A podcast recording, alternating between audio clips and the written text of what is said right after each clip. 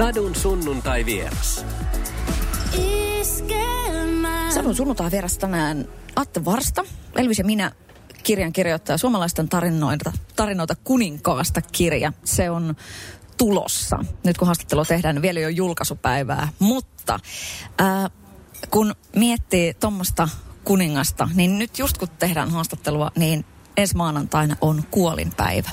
Mitä Atte sulle 16.8.1977 merkkaa? Mitä sä itse muistat tosta päivästä?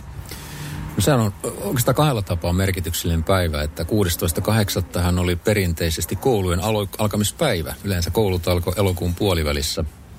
Ja, ja tota, mutta totta kai sitten niin kuin Elviksen kautta siihen on tullut ihan uusi merkitys, että, että pitkäaikainen harrastus aikana fanituksen kohden niin kuoli sinä päivänä ja, ja sillä tavalla hyvin merkityksellinen päivä. Hmm. Tuliko tippa silmään sinä päivänä?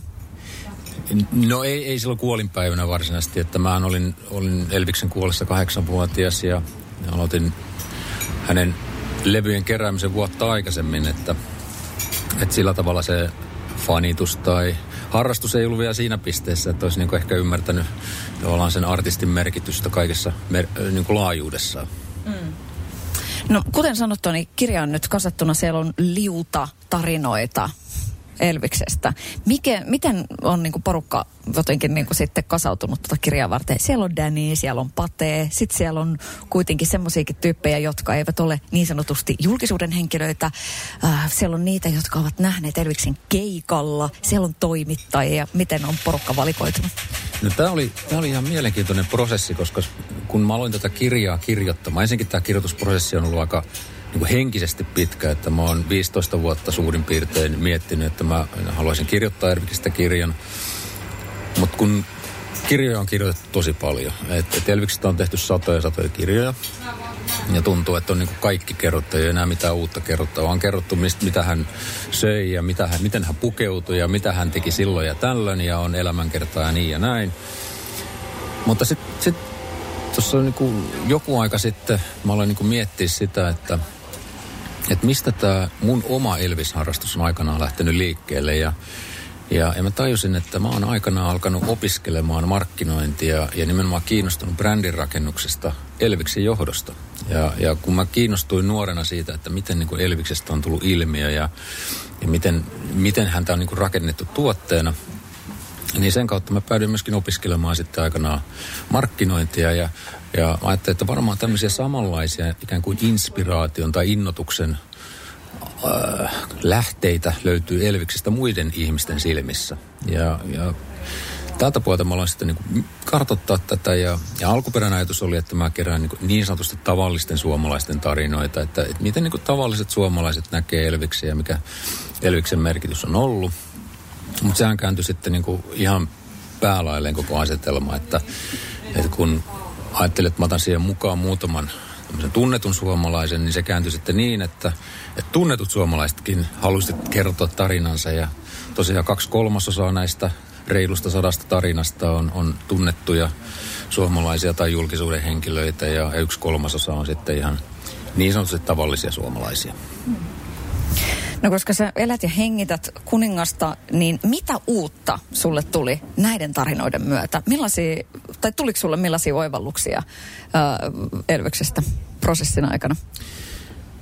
No ei varsinaisesti niin uutta tietoa ei, ei tullut, että, että niin kuin faktat on faktoja ja kaikkien tiedossa, mutta tämähän ei ole, olema, tämähän ei, ei, ei ole varsinaisesti sellainen niin tietokirja, että olisi tarkoitus antaa jotain uutta informaatiota Elvikseen liittyen, vaan nimenomaan – miten ihmiset kokee Elviksen merkityksen omassa elämässään. Ja, ja toiset puhuu sitten myöskin hyvin laajasti siitä, että mikä Elviksen merkitys on yhteiskunnassa niin kuin laajemmin tai musiikin historiassa. Ja se on niin minusta ollut mielenkiintoista. Ja, ja kun Elvishan on ilmiönä sillä tavalla hyvin mielenkiintoinen, että, että tota, Elvishan teki yli 1600 konserttia elämänsä aikana. Mutta ainoastaan viisi tapahtui Amerik- tai USA ulkopuolella vuonna 1957 Kanadassa viisi konserttia ja, ja siis pelkästään Pohjois-Amerikassa esiintyi, joka tarkoittaa sitä, että, että eurooppalaiset, aasialaiset, eteläamerikkalaiset, afrikkalaiset, käytännössä aika harva on nähnyt edes Elvistä konsertissa, puhumattakaan, että olisi tavannut Elvistä. No se tarkoittaa sitä, että, että nämä suomalaiset, jotka, jotka fanittaa tai Elvis on ollut jollakin tavalla osa heidän elämäänsä, niin kuin ihan kirjaimellisesti tarkastelee Elvistä valtameren toiselta puolen. Ja, ja sehän niin kuin väistämättä tämmöinen ilmiö jää silloin aika etäiseksi, mutta samalla siitä muodostuu henkilökohtainen. Sillä tavalla, että sä tarkastelet jotain ilmiötä suhteessa sun omaan elämään. Ja se on ollut musta niin kuin mielenkiintoista, että ihmiset puhuu semmoisista asioista, jotka jollakin tavalla täyttää ehkä heidän omaa elämäänsä ja omaa elämänsä merkityssisältöä sillä tavalla, kun he itse kokee parhaimmaksi. Ja, ja siitä muodostuu ikään kuin se Elviksen tarina ja brändi heidän omassa päässään. Koska siitä niin brändeissä on kysymys, että, että tarinoista ja merkityksistä muodostuu se mielikuva sun päässä, ei niinkään niistä yksittäistä kovista faktoista.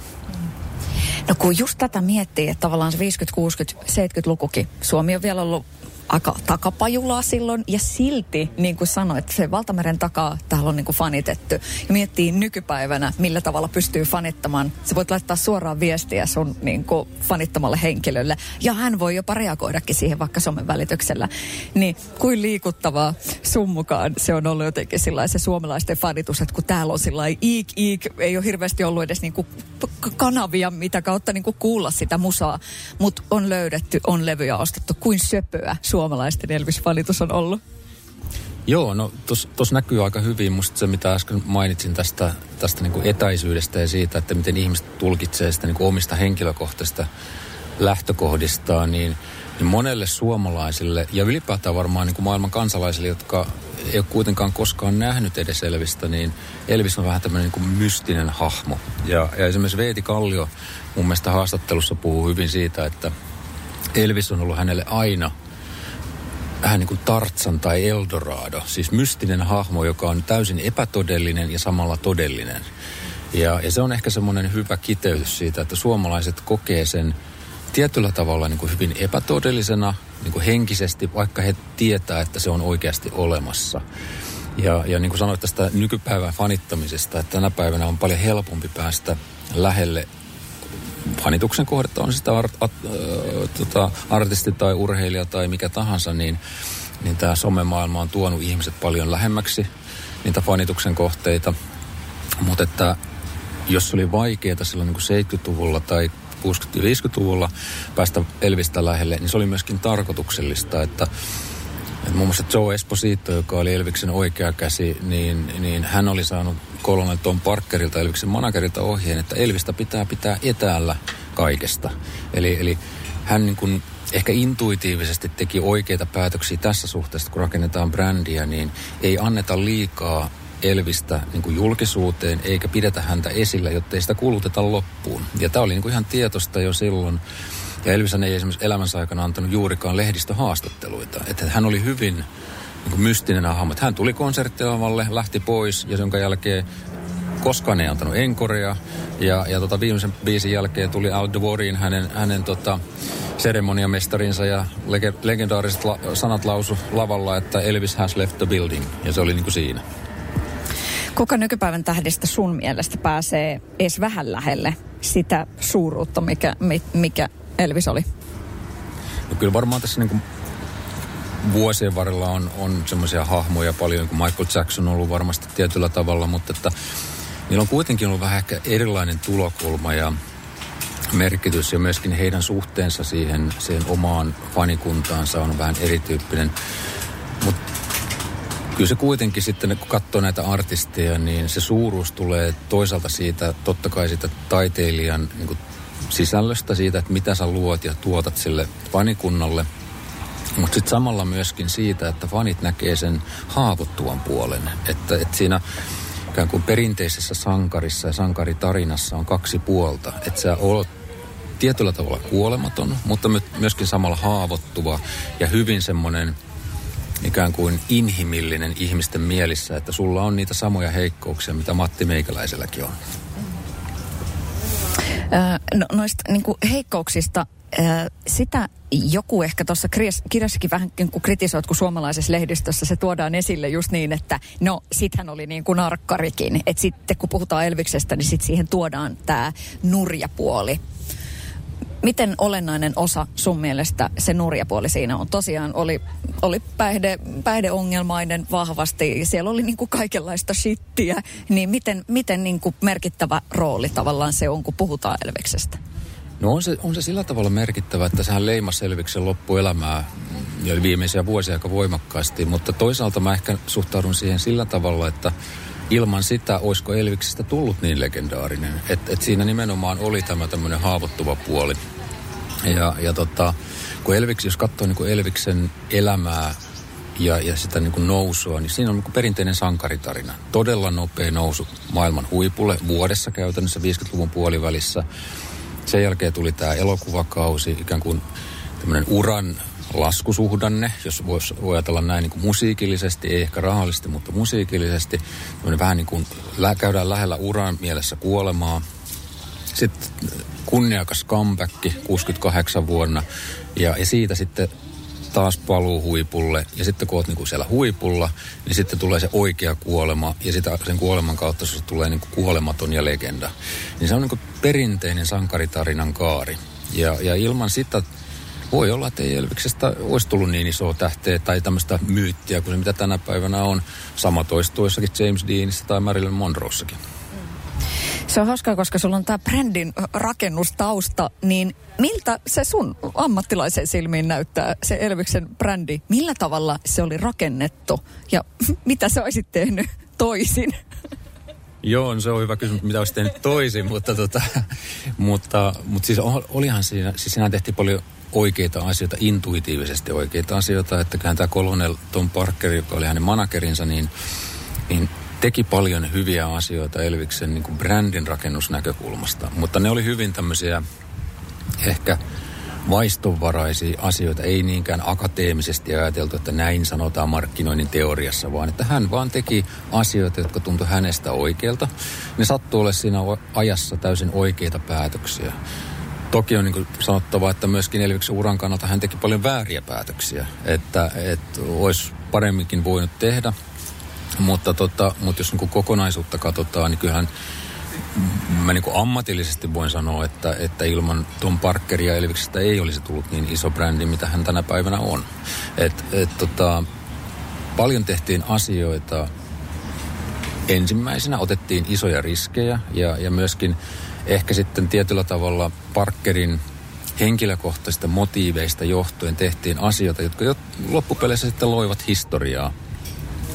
Hyvänä esimerkkinä vaikka tämä Havain satelliittikonsertti vuonna 1973, joka näytettiin yli miljardille ihmiselle ympäri maailmaa.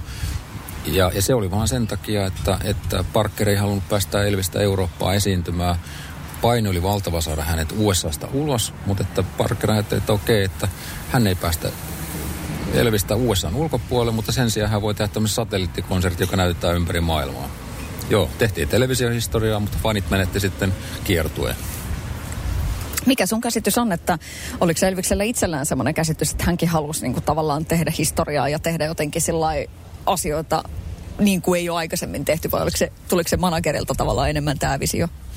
Kyllä se tuli managerilta, että kyllä niin kuin, siis heidän työjako oli hyvin selvä, että Parker hoiti bisneksen ja Elvis hoiti musiikin. Ja Elvis teki mitä hän niin kuin, halusi musiikin puolella, mutta tota, kyllä, kyllä Elvis halusi lähteä Eurooppaan, hän halusi lähteä kiertämään ympäri maailmaa, hän halusi nähdä erilaisia paikkoja ja päästä faneja lähelle sitten Japanissa ja Euroopassa ja, ja niin edelleen. Mutta tota, mutta kyllä, kyllä Parker aika tiukasti piti Elviksen ohjakset käsissä, että, että hän päätti mitä käytännössä tehtiin. Niin kuin puhuttiin, niin äh, kirjassa on muutama semmoinen tyyppi äänessä, jotka ovat nähneet Elviksen keikalla. Se luku tässä maassa on kyllä niin kuin todella pieni. Ja kyllähän sieltä niin kuin tulee se semmoinen, että se karisma oli aivan jäätävä. Sen nyt tavallaan voi, voi ymmärtää. Mutta mikä käsitys sulla on nyt tavallaan näidenkin tarinoiden jälkeen siitä, että mikä se Elviksen lavasäteily oli? No on se, on se ollut varmasti ihan poikkeuksellista, että tietysti itse kun en ole koskaan nähnyt häntä muuta kuin tallenteiden perusteella, niin pelkästään niistä tallenteista voi jo päätellä, että se, se lavakarisma on ollut jotain poikkeuksellista. Ja, ja niin kuin sanoit, että nämä ihmiset, jotka on nähnyt Elviksen konsertissa, niin, niin tota, kyllä ihan kaikki sanoista samaa, että se on ollut täysin poikkeuksellista ja jotain niin kuin ikimuistoista siinä tilanteessa. Ja niitä ihmisiä todella on vähän. Että tuossa kirjassa on muistaakseni viisi, viisi ihmistä, jotka on nähnyt Elviksen ja, ja näistä sitten, taitaa olla kuusi ihmistä, jotka on nähnyt Elviksen, joista kaksi on tavannut. Ja, ja toki toinen näistä, jotka on tavannut, on jo kuollut, mutta hänen, eli Jyrki Hämäläisen suosikin ex-päätoimittajan tarinaa on sitten referoitu tuohon Otavan luvalla. Ja, ja Jyrki Hämäläinen on siis ainoa tietojen mukaan, joka on niin sovitun tapaamisen merkeissä tavannut Elviksen suomalaisista. Ja, ja sitten toinen, joka on tavannut Elviksen Alpo Suhonen, entinen jääkiekkomaajoukkueen päävalmentaja. Hän oli nuorena poikana tai nuorena miehenä vuonna 1974 opiskelemassa valmentamista USAssa. Ja Neil Diamondin pojan nelivuotissynttärillä tapasi Elviksen ja, ja tota, varmaan ollut ikimuistoinen kokemus sekä, sekin silloin. Sadun sunnuntai vieras. Mikälainen käsitys sulla on siitä, että mikä, on, on niin kuin, mikä oli Elviksen ja fanien suhde? Miten hän niin kuin kunnioitti yleisöään? Se oli, se oli kyllä, varmasti liittyy osittain siihen karismaan, että Elvis kunnioitti faneja todella paljon ja, ja siitäkin huolimatta, että Elviksen lähelle oli vaikea päästä, niin aina kun siihen oli mahdollisuus, niin aina hän sitten niin kuin tervehti ja tuli lähelle ja jutteli fanien kanssa ja näki myöskin vaikka hänen keikkatahtinsa oli tosi hengästyttävä 70-luvulla, niin, niin hän myöskin otti yleisönsä aina ja, ja pyrki kontaktiin. Ja, ja niin kuin hän itsekin totesi jossakin haastattelussa, että häntä inspiroi se, se kontakti yleisön kanssa, että hän pystyy niin kuin tuntemaan sen yhteyden yleisöön. Ja kyllä fanit oli hänelle tosi tärkeitä. Ja, ja se lähtee niin kuin myöskin hänen perusluonteestaan, että hän oli tämmöinen etelän kasvatti, saanut hyvät käytöstavat, puhutteli aina miehiä sir ja, ja naisia ma'am ja, ja oli hyvät peruskäytöstavat ja, must, ja hän oli myöskin hyvin antelias, hyvä sydäminen, että lahjoitti elämänsä aikana todella paljon rahaa erilaisille hyväntekeväisyyskohteille vuosittain 50 hyväntekeväisyyskohtiin pelkästään Memphisissä ja, ja antoi niin tuntemattomille ihmisille autoja ja koruja ja, ja ties mitä, että, että näitä legendaarisia tarinoita niin kuin maailmalla liikkuu ja ne pitää ihan täysin paikkansa. Että, että kyllä hänellä oli niin kuin ihmisyys ja semmoinen niin anteliaisuus ja se, että hän koki, hän on saanut faneilta paljon, niin hän halusi antaa myöskin takaisin faneille. Tavallaan siinä, siinä äh, hänen elämänsä alussa oli traagista se, että kaksoisveli menehtyi heti siinä niin kuin että et hän, hän jäi, mutta siinä niin kuin velipoika ei. Mitä luulet, tälleen nyt niin kuin keittiöpsykologina, että millainen merkitys tuolla on saattanut olla? Millainen haava siitä on ehkä voinut tulla? Voi olla, ja onhan siitä niin spekuloitu aina jossain kirjoituksissa, että, että jotain aukkoa hän täytti elämässään. Se, mikä sillä vaikutus aivan varmasti on ollut, kun Elvis oli nyt sitten tämän hänen kaksoisveljensä kuoleman seurauksena perheen ainoa lapsi, niin hän, hän oli siis, äiti hän suojeli Elvistä ihan niin kuin ylitse ylitse kaiken, että, että tota, äidin ja Elviksen suhde oli todella syvä ja se, että sitten hänen äitinsä kuoli juuri kun hän lähti armeijaan, niin se oli niin kuin kova isku silloin Elvikselle ja, ja varmaan siitä jäi tiettyjä semmoisia traumeja, joita hän sitten loppuelämänsä pyrki täyttää ja myöskin varmasti näkyy omissa naissuhteissaan, että, että haki semmoista, jos ei nyt äidin korviketta, niin tiettyä ehkä semmoista turvaa ja tunnetta, mitä siinä omassa äitisuhteessa oli ollut. No mm, niin kuin tässä nyt on puhuttu esimerkiksi lähipiiristäkin, että, että siinä oli niin kuin manageria, siinä oli totta kai, että oli, oli paljon läheisiä ihmisiä, mutta kuinka, ku, kuinka helppoa, kuinka vaikeaa oli päästä siihen lähipiiriin? Millainen käsitys sulla on siitä? Se on ollut tosi vaikeaa, että tämä Memphis Mafia, jota, jota kutsuttiin hänen se lähipiiri, joka hoiti käytännössä Elviksen kaikki asiat, niin, niin tota siihen kuului tosiaan semmoinen 10-20 henkeä riippuen aina ajankohdasta ja vuodesta ihan 50-luvulta lähtien. Ja siihen sisäpiiriin ei kyllä päässyt helposti. Ja, ja totta kai kun Elvis asui Gracelandissa, vaikka siinä oli kivimuurit ympärillä ja portti edessä, niin paneja oli kaikkina vuorokauden aikoina parveili siinä ja ei, Elvis ei pystynyt koskaan elämään normaalia elämää. Joka johti sitten siihen, että hän valvoi, valvoi käytännössä yöt ja nukkui päivät. Ja sitten kun piti mennä leffaan, hän tykkäsi elokuvissa käynnistä, niin vuokrattiin elokuvateatterityöaikaa ja vuokrattiin huvipuisto käyttöön ja niin edelleen. Että, että se oli hyvin epänormaalia elämää, joka tietysti sitten myös varmasti vaikutti tähän päihteiden väärinkäyttöön. Että sitten piti ottaa unilääkkeitä ja sitten piti ottaa piristeitä, että pääsi ylös yöaikaa ja niin edelleen. Että, että tota, joku tuossa kirjassa sanoikin, että kuka olisi kestänyt sitä painetta, jota Elvis koki elämässään, että jatkuvassa tarkastelussa ja sitten myöskin ne elintavat ja ne mahdollisuudet elää oli sellaiset, että ne ei ole niin kuin inhimillisiä. Ja siihen maailman aikaan, kun silloin se oli niin poikkeuksellista ja, ja ei missään nimessä ollut edes niin kuin käsitystäkään siitä, että, että ehkä, ehkä tähän voisi jotenkin niin kuin panostaa niin, että, että olisi hyvinvointiakin olemassa. No joo, se on just näin, että, että niin tänä päivänä ihan eri tavalla noihin niin artistien ja urheilijoiden ja vaikkapa yritysjohtajienkin hyvinvointiin panostetaan. Että ihminen on kokona- kokonaisvaltainen psykofyysinen olemus ja olento ja se henkinen hyvinvointi on yhtä tärkeää kuin fyysinen hyvinvointi ja yleensä ne vielä korreloi keskenään, että, että tota, kyllä se on ihan totta. Sekin on tunnustettu nykypäivänä. Mutta sä oot käynyt Gracelandissa. Minkälainen feng shui siellä oli? No onhan se, onhan se ihan eh, erityinen paikka. Tietysti varsinkin semmoiselle, joka on, tuntee historiaa ja tuntee miehen ja on fanittanut sitä, niin totta kai se on hieno kokemus. Ja mä oon ollut tosiaan siellä ensimmäisen kerran vuonna 1984 nuorena, nuorena kloppina vanhempien kanssa. Kreisan oli ollut siinä vaiheessa auki vasta kaksi vuotta yleisölle ja, ja tota, kaikki Elviksen esiintymisasut ja, ja kaikki se omaisuus oli niin käytännössä käden ulottuvissa hypisteltävissä, mikä on niin tänä päivänä ihan uskomatonta. Nythän ne on sinne, kun se menee, niin esiintymisasut on lasin takana ja kaikki on silleen, että mitään ei ole vahingossakaan pääse hipelöimään, mutta siihen aikaan tilanne oli toinen ja, ja onhan siis Graceland on, sehän on kaupallistettu tänä päivänä hyvin voimakkaasti, että sinne on tullut erilaisia rakennuksia ja hotellia ja muuta, jotka palvelee sitä valtavaa turistivirtaa, mikä siellä vierailee.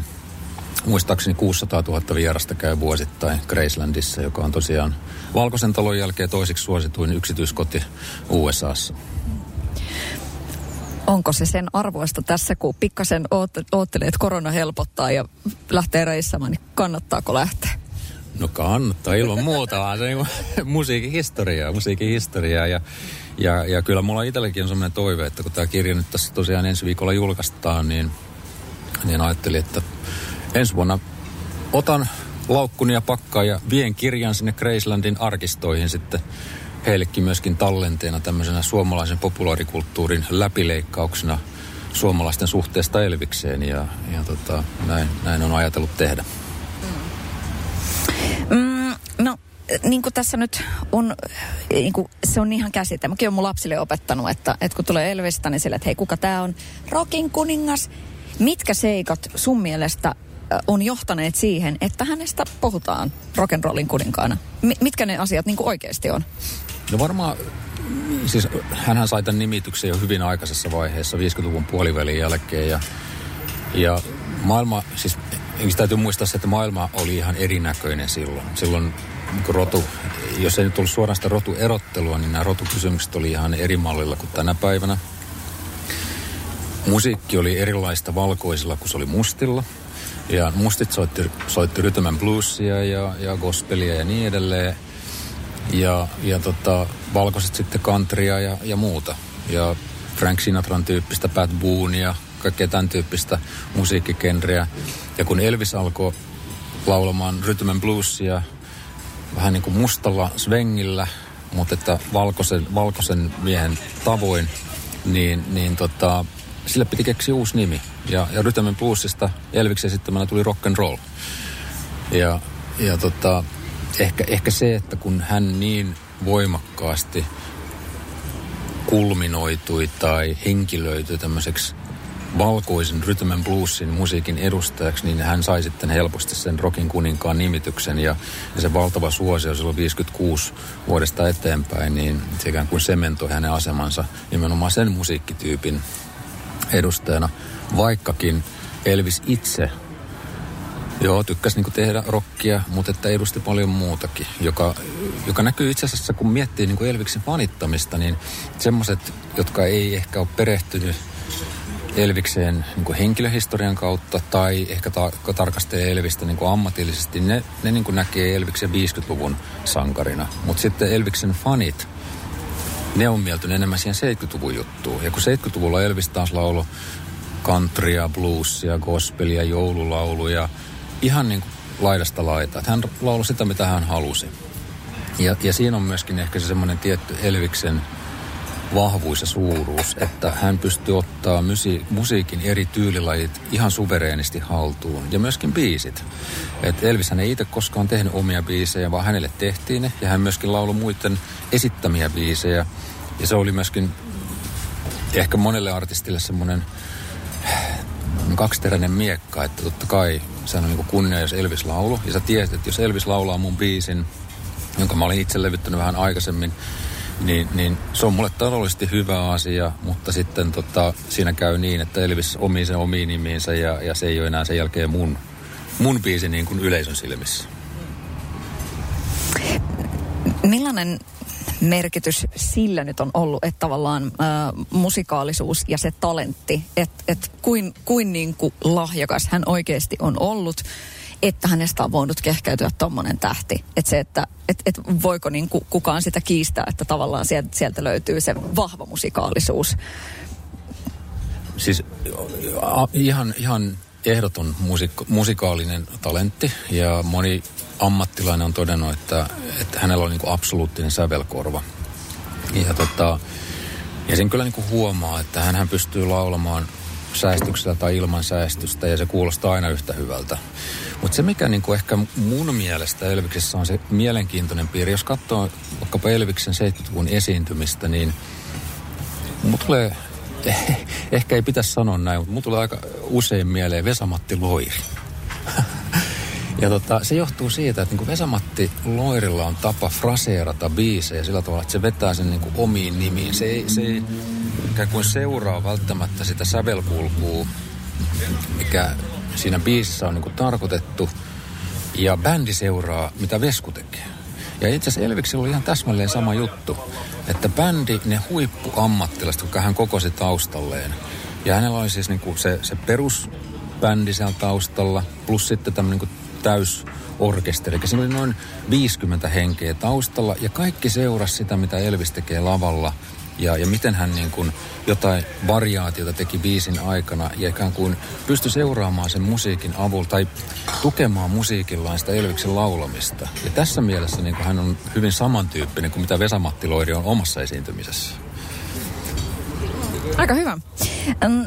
Sitten kun on tämmöinen termi elvistely, niin mitä se sulle tarkoittaa?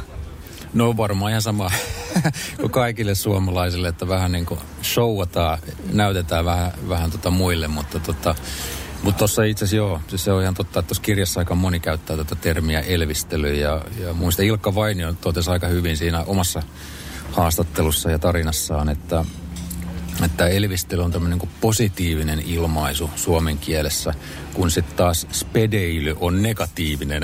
että, että kyllähän näitä tämmöiseen kuin henkilöön liittyviä adjektiiveja on kehitelty, mutta että niin kuin elvikseen liittyvä elvistely koetaan kuitenkin positiivisena asiana. No tosiaan kuolinpäivä tässä on niin kuin ihan just käsillä.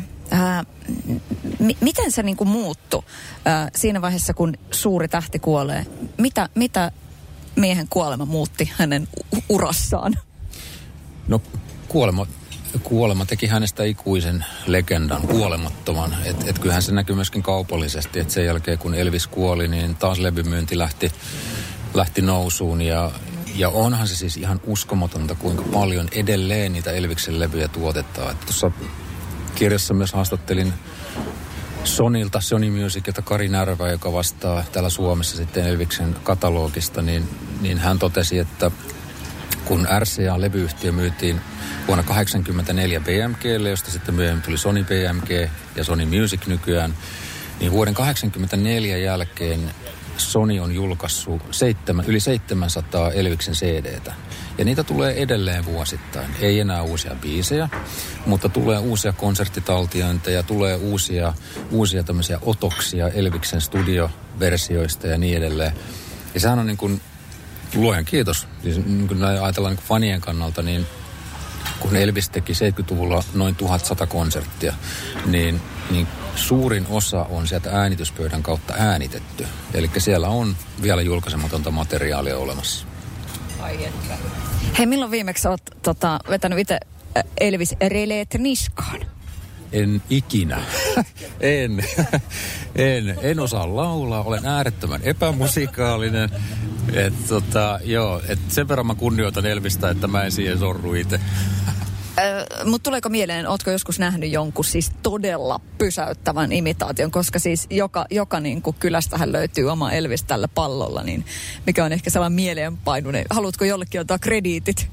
On, on niitä joitakin hy- hyviä. Että kyllä tietysti totta kai se rima on sille aika korkealla. Ja jotenkin sitä niin kuin mielellään näkisi semmoisia Elvis-imitaatioita, että tekisi kunniaa sille laululle ja laulutyylille. Että tavallaan monella loppuu ne laulun rahkeet ja sitten sitä yritetään paikata sillä ulkoisella habituksella. Kun tekisi sen mieluummin toistepäin, että keskittyisi siihen niin kuin lauluun ja tekisi sen kuitenkin omalla tavallaan kunnioittaa sitä vanhaa, jos, jos nyt pyrkii Elvistä matkimaan. Että täytyy tietysti kuitenkin muistaa, että suurin osa Elviksen repertuaarista niin ei ollut kuitenkaan Elviksen tekemiä biisejä, tai siis joku muu oli levyttänyt aikaisemmin kuin Elvis, että yhtä hyvinhän sitä voisi niin esittää jonkun muun nimissä niitä. Mutta tota, mutta pakko mun on niin Suomesta nostaa, että kyllä mä nyt kunnioitan esimerkiksi Jorma Kääriäistä, joka, joka on niin äärettömän hyvä laulaja ja hän on hänen suhteensa Elvikseen on varmasti hyvin erityislaatuinen ja se näkyy. Ja, ja Jormaa pystyn, niin kuin, Jorkkaa pystyn kuuntelemaan ihan mennen tullen,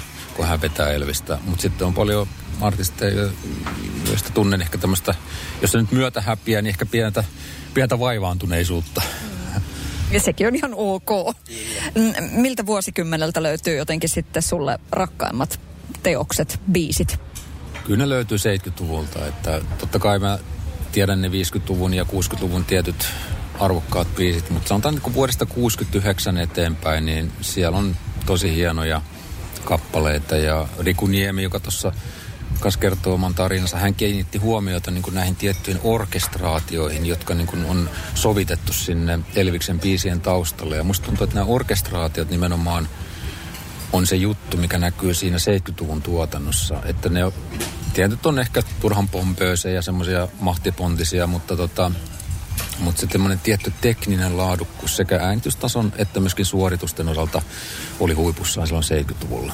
Ja sitten mä tykkään siitä, siitä tyylilajien kirjosta. Että siellä on niin erityyppistä, eri tunnelmiin ja, ja myöskin eri musiikkilajeihin sopia tai tehtyjä biisejä. No, mikä se on sun mielestä se Elviksen perintö? Mikä on se legacy? No kyllä, kyllä se on varmaan, varmaan se uskomaton, niin kuin moni tuossa haastatteluista tai haastatelluistakin totesi, että, että niin Elviksen tyyppistä ilmiötä ei voi enää koskaan tulla. Ja se on varmaan se tietty perintö, että, että, että on niin kuin nähty ikään kuin se ultimaattinen tähteys ja, ja se, että mitä se voi niin kuin olla pahimmillaan ja mitä se voi olla parhaimmillaan.